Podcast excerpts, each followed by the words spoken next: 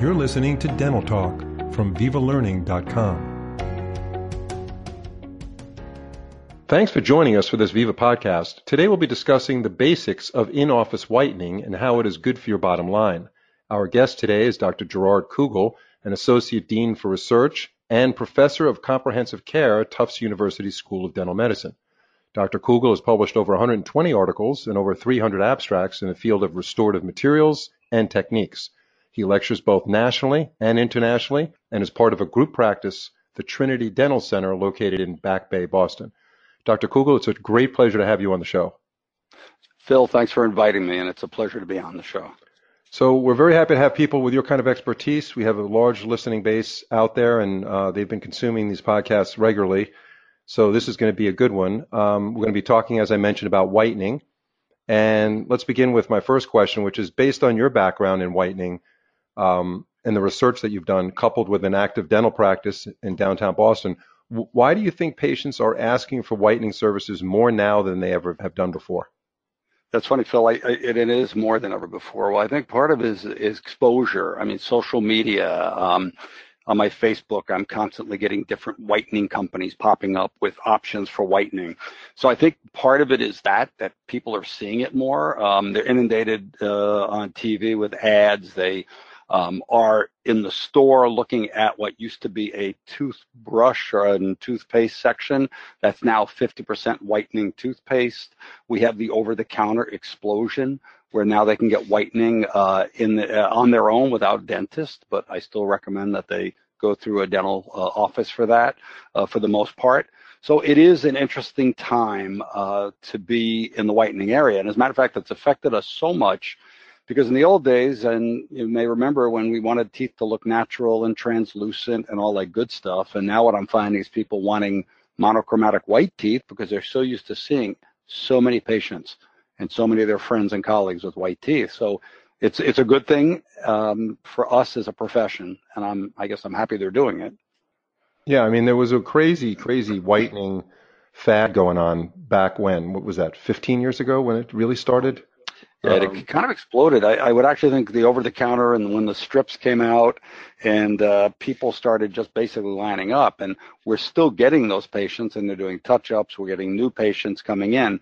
But yeah, you're right. There was an explosion. Um, and it has not died as much as it has expanded in terms of the number of products available and options. Right, and also demographically, the you know you've got uh-huh. the older aging population with with teeth that are obviously the enamel is becoming more translucent and you right. can see the yellow or dentin beneath that. How do you decide if in-office whitening is best for a patient uh, versus those products that are available retail? The, the in-office whitening for me is, in my patients, very often it's speed, convenience. Uh, I'm in a practice in Boston that's across from Copley Place. We're on Huntington Ave, and it's a uh, relatively high-end practice. So my patients are busy professionals.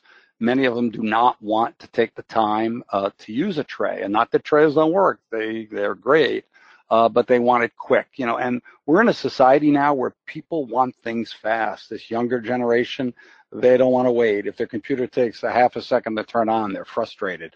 Uh, if the podcast doesn't last long and exciting, they shut it off. So uh, I think also the wow factor they want in office whitening because they want to sit there for an hour, look in a mirror, and say, "Wow, I look better." Um, so I think part of the in-office whitening, it, a craze, if you want to call it that, people want it because it's this whole new trend that we're in. Things have changed. The, the world is different than it used to be. Nobody wants to wait, right. um, and a lot of my patients don't have the time to do a week or two of whitening, an hour or overnight, depending per day. They just want to get it done. So the in-office whitening that you provide is one visit? It's a one visit whitening. So usually what we do, we use the uh, Philips Zoom whitening system, which which we've done a lot with. I've worked with for years. Uh, we also do tray whitening, take home whitening, and then often a combination of the two.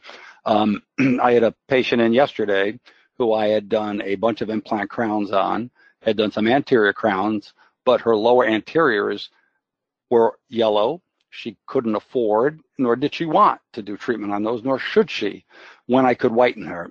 Excuse me. And what I did was we did a Zoom whitening chair side for her. She already had trays because she had done some whitening a few years earlier. We gave her some gel and we did what would be the DayWhite gel, which is a hydrogen peroxide, one hour. Told her to wait a couple of days, do a few days of touch up. But what was great about it is she had spent a lot of money in my practice, and when she looked in that mirror, she literally said, "Wow." And uh, it was a pretty dramatic effect. So um, that's a great thing for us to uh, be able to do for patients, and I, I love it. Yeah, so that's that instant gratification that you just gave that patient, which falls into that uh, kind of millennial way of thinking um, oh, Absolutely. yeah, which is which is prevailing through our society and all sorts of things, not only dentistry, technology, oh, yeah. everything. Um, well, even even in education, and you deal with education. Yes. Uh, yeah, they, uh, absolutely. Um, yeah, they, they they don't want to sit through the long lectures that we're used to giving, and I lecture to dental students all the time. The millennials, the younger kids, yeah, they do not want to wait for this stuff, and I guess I give them credit at some level. It can be frustrating at another level. Yeah, well, they're, yeah, they're used to growing up with it, and um, that's that's the way it is. But um, the in your opinion, getting getting back to the retail stuff, do mm-hmm. whitening toothpaste actually work, or is that is that a racket? Well, it depends on how you define work. Um, I've done a lot in this area for a number of reasons, um, some for the federal government, some not, uh, looking at claims on whitening toothpaste. So when I say, how do you define work? In reality, two to four shade changes is what is the best you're going to get from the best tooth whitening toothpaste. Problem is it's contact time and concentration. Excuse me. You you can only get that toothpaste in contact with the tooth for a certain period of time. So it's time and concentration. So if it has a peroxide component, which it really would have to to be a whitening paste, it has to have a certain amount of contact time. And you and I both know when people brush their teeth, they're not putting in contact with that tooth for an extended period. Mm-hmm. So whitening claims are for toothpaste are pretty weak. So you'll see products will say up to four shade changes. Well, up to four change ages, shade changes means exactly that. Many of their patients had two shades, some went up to four, but they can claim up to four shade changes. So I guess my answer is yes, there's a benefit. Is the benefit comparable to a in-office whitening or a tray system that you would take home with you? No. It's mm-hmm. not. So for some people, maybe for maintenance, I mean, we did a study years ago actually using the Sonicare toothbrush with just straight toothpaste versus uh, no Sonicare. And we found that simply just keeping your teeth clean and making sure plaque doesn't build up can whiten your teeth or keep them whiter. Even using a, a plaque removing paste can drop you two shades. Right. So yeah, they work, but not very much, uh, not even close, I guess, to what you get with a peroxide tray or an in-office whitening like with the Zoom system. Right. So maybe as an adjunct, you recommend it, but uh, on the other hand, other toothpastes that aren't even claiming to be whitening toothpaste can accomplish similar clinical benefits. Yeah, you're right. You hit it right on the nose. And and what's funny when people come into my office, we have a busy practice. We we have 15 docs that work in my office. Wow. And we yeah we we see a lot of patients. I have a lot of patients come in and say, "Oh, doc, I'm, I've been using that whitening toothpaste. My teeth look whiter, don't they?" I never tell them they don't look whiter because you know I don't want to make them feel bad. But there are times I'm looking at their teeth thinking, "No, your teeth don't look that much whiter." but if you think they do, then I'm fine with it. So. Uh, yeah, I don't discourage the toothpaste whitening stuff. I just make people aware of the fact they're not going to see a dramatic change. Okay, so what would you say are the top three reasons why you prefer in-office whitening? Well, I'll tell you, one I already mentioned is the wow factor. Um, I will also tell you compliance. Compliance because patients, they don't wear their trays. Um, if you give them a tray and you tell some of my patients wear it for, you know, it's going to be seven to 10 days, I'm lucky if they wear it three days. Um, some people just don't want to wear a tray. They're gaggers. Um, I do a lot of whitening after I do crown and bridge. So for me, the nice benefit is I do the crowns or the veneers on the upper. They don't want to, nor do I feel like I said earlier, prepping their lowers. I'll get them in the chair and say, you know what?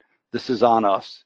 My gift to you. We're going to whiten your lower teeth and we're going to do it in the chair. And they think that's a big deal, and it is. Mm-hmm. And we courtesy them the fee. So um, again, and also, I have a little bit of control when I do an in-office whitening. Um, we use uh, like Relief ACP, amorphous calcium phosphate, fluoride. I can also prepare them for the whitening by a desensitizing toothpaste, giving them a desensitizing gel.